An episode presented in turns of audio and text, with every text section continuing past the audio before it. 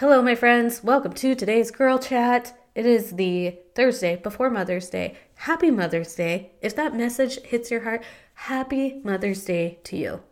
And I hope that you do have an awesome weekend. That is what you want it to be. And that is exactly what we are going to Girl Chat rant about on the top of this episode. So I've released a podcast episode last two years now around Mother's Day that has been about a different perspective on motherhood, you know, taking yourself out of it and being more selfless and thinking about the mother figure in your life and spoiling them as a representation of showing your kids this is how like mom is making mother's day about grandma because grandma is mom's mom and grandma is dad's mom. And i really have liked that. But since being on TikTok, I realized that that's not everybody's perspective. And also because somebody else has a different perspective of me doesn't mean my way is right and their way is wrong or vice versa. It really should be, I think it really does, um, it really does change and it really it's not that it's not meant to be the same for everybody because i know there's a lot of other factors in it you know if you don't have a great relationship with your mom. You know, I, I know that I am blessed to have both my mom and grandma in my life. And when I heard that perspective of making it about them and you know, really thinking about what I want the day to be and keeping in mind that it is such a gift to have my mom and my grandma in my life, that resonated with me but from what I'm finding and and opening my eyes to different or opening my ears to different perspectives via TikTok is whether it's trauma that you've experienced, if you don't have a healthy relationship with your mom, my way doesn't have to be the right way for you. And sometimes we can even get into some narratives on making it mean something about us if we want a certain um, if we want a certain thing for Mother's Day. You know, if I want a certain gift, like I could spend that money on my kids. Or if you want to be away from your kids on Mother's Day and you see all these other moms that are out and about doing family activities, you know, I don't think every Mother's Day has to be the same. I don't think I think it changes it can change with the season. If you're if you're a mom at home with infants and toddlers all day long and if for Mother's Day you want to go have an adult meal and not have your kids around, that is okay. You know, and if you are getting to the end of May and you have older kids that are out and about doing things with friends and school activities and you say, you know, I do want us to be together. Let's go do something special. Let's go see a special movie or go to a special restaurant and you want your family together. I think that's beautiful too. So, whether you want that day away from your kids or together with your family, neither is right or wrong. And I think just keeping in mind if you do have an expectation, communicate it. You know, I I don't have expectations of certain things, but I do have expectations of certain things and I communicate it. This year I was like I don't want to wake up with the kids in the morning. Like I do not want to wake up with the kids in the morning on Mother's Day I like you wake up with them and you lock that door and I will I will likely be awake cuz I'm an early bird, but I just don't want to hear mom 100 times before 7 a.m. on Mother's Day. Okay? And that's that's what I want. And then also because my mom and my grandma are in my life and I I want to do something with them and we haven't worked out the details of that yet, but if it is something with my mom and grandma, I want to spend time with them and I don't want the kids to be around. We are around the kids a lot. And this year, I'm just like, I just want some quality time with my mom and my grandma. And that's what it's going to look like for me this year. Now, it's it's not always going to be like that. It's not always going to be like that. And each year will be different, and the season of life that we are in are going to be different, and the dynamic of things will be different as different years come and pass and life events happen, right? And so I just don't want any of you getting down because of um, self sabotage or negative self talk or seeing what other people are doing. Because, sister friend, I'm going to tell you a story. This is a real story. I remember one time seeing one of my girlfriends post about a special gift that her husband got her. And I was like, oh my gosh, like that was amazing and so nice of him and so thoughtful. And she was like, um, I emailed him the link to order it and told him the precise and exact color that I wanted and it had to be this one and I received it and posted about it. And now she didn't mean to be deceitful at all but that's what our brain does is when our brain doesn't know the whole story it fills in the gaps. So even though she was just posting this lovely gift that she got, my brain went to, oh my gosh, her husband took the time to go to a high end store and pick it out and have it all wrapped up and waited until Mother's Day to give it to her. And it just happened to be something that she loved and it was perfection and not something hideous because he has bad taste, you know? And I was just like, wow, my brain really put a narrative in my mind. It didn't necessarily make me feel bad about my situation or my gift, but it was really just like, huh, the reality was different. And she didn't mean to be deceitful about it, but it, I just was in that awareness of like, not everything is as it seems, you know, like you may see somebody get breakfast in bed Mother's Day morning, but you have no idea what the rest of the day is like. Oh, and I also wanted to go into talking about that sibling rivalry book and some of the things that was really game changing for us in parenthood. Well, me, because I'm the one who read the book, but I'm going to find the book here on Amazon.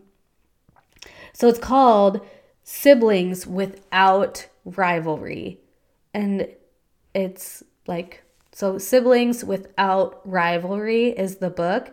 How to Help Your Children Live Together So You Can Live Too. It's a really, really great book. I really enjoyed it and I highly recommend it. I highly recommend it. And so, before I go into talking about parenting books, I think it's always just really important to trust your gut more than Google, more than a parenting book, because there is no right way to parent. And I saw a funny TikTok. I need to start saving these TikToks, but I saw a funny TikTok that was like, um, this is for all the moms that are sharing things about how to perfectly parent your child the right way because you guys must have gotten a manual.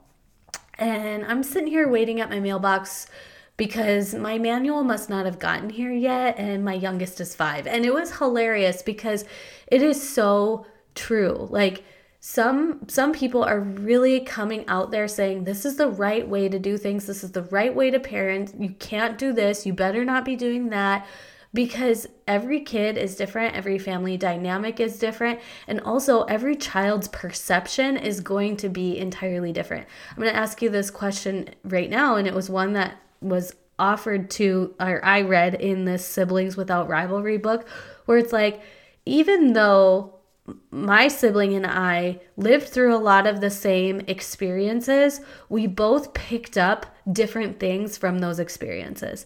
So even if we as moms try to do things the absolute right way, the perception is out of our control. We cannot control the perception that our kids are going to have as responses to how we are doing things in motherhood. Right? And with siblings without rivalry, one of the really great things, and I know my kids are little, so they're just starting to get into that age of like bickering with each other and fighting with each other. But I thought a good perspective from this book was instead of acting like a referee when your kids are getting into their quarrels, instead of getting in the middle and acting like a referee, imagine yourself as a spectator like you are a spectator watching them. You are not the referee getting in the middle of things because it's oftentimes when parents get in the middle of things, that's where kids are forming these these um stories in their minds of like, oh, their mom's taking this person's side, dad's taking this person's side.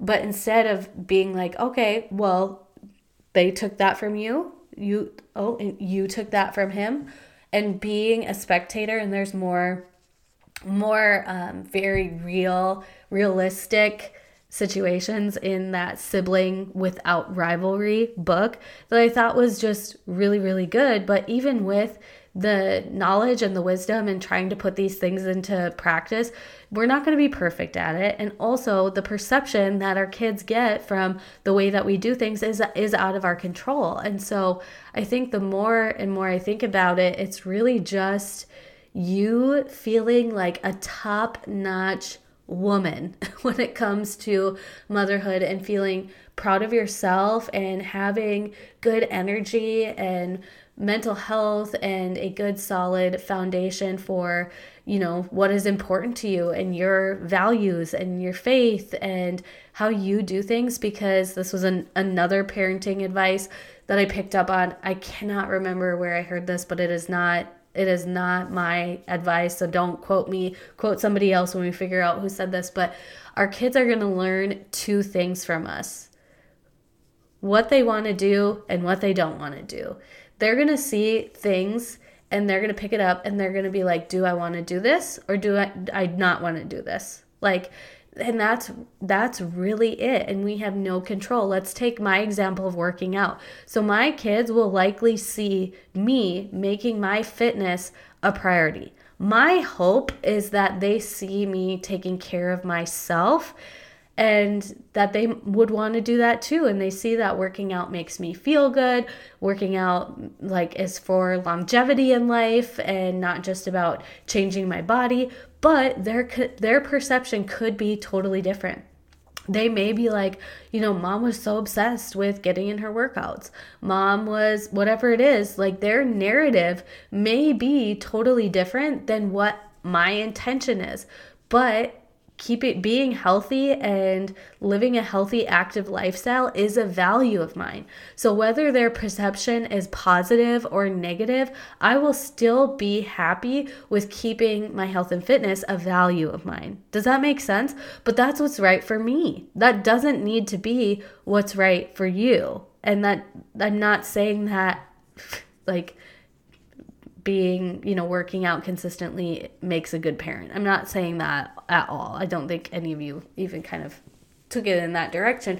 But really, what I am sharing here is like motherhood, we can try to be perfect. We can try to we can try to do all of the right things in the right way, but we really don't have much control of the perception and the outcome when it comes to how our kids are going to receive things. Because I do think that this like our generation that is so obsessed with doing things right and making sure that I, I, just really think like the next generation of kids is to grow up to be parents and be like my parents were so xyz and this is how it impacted me and that maybe was never really our intent.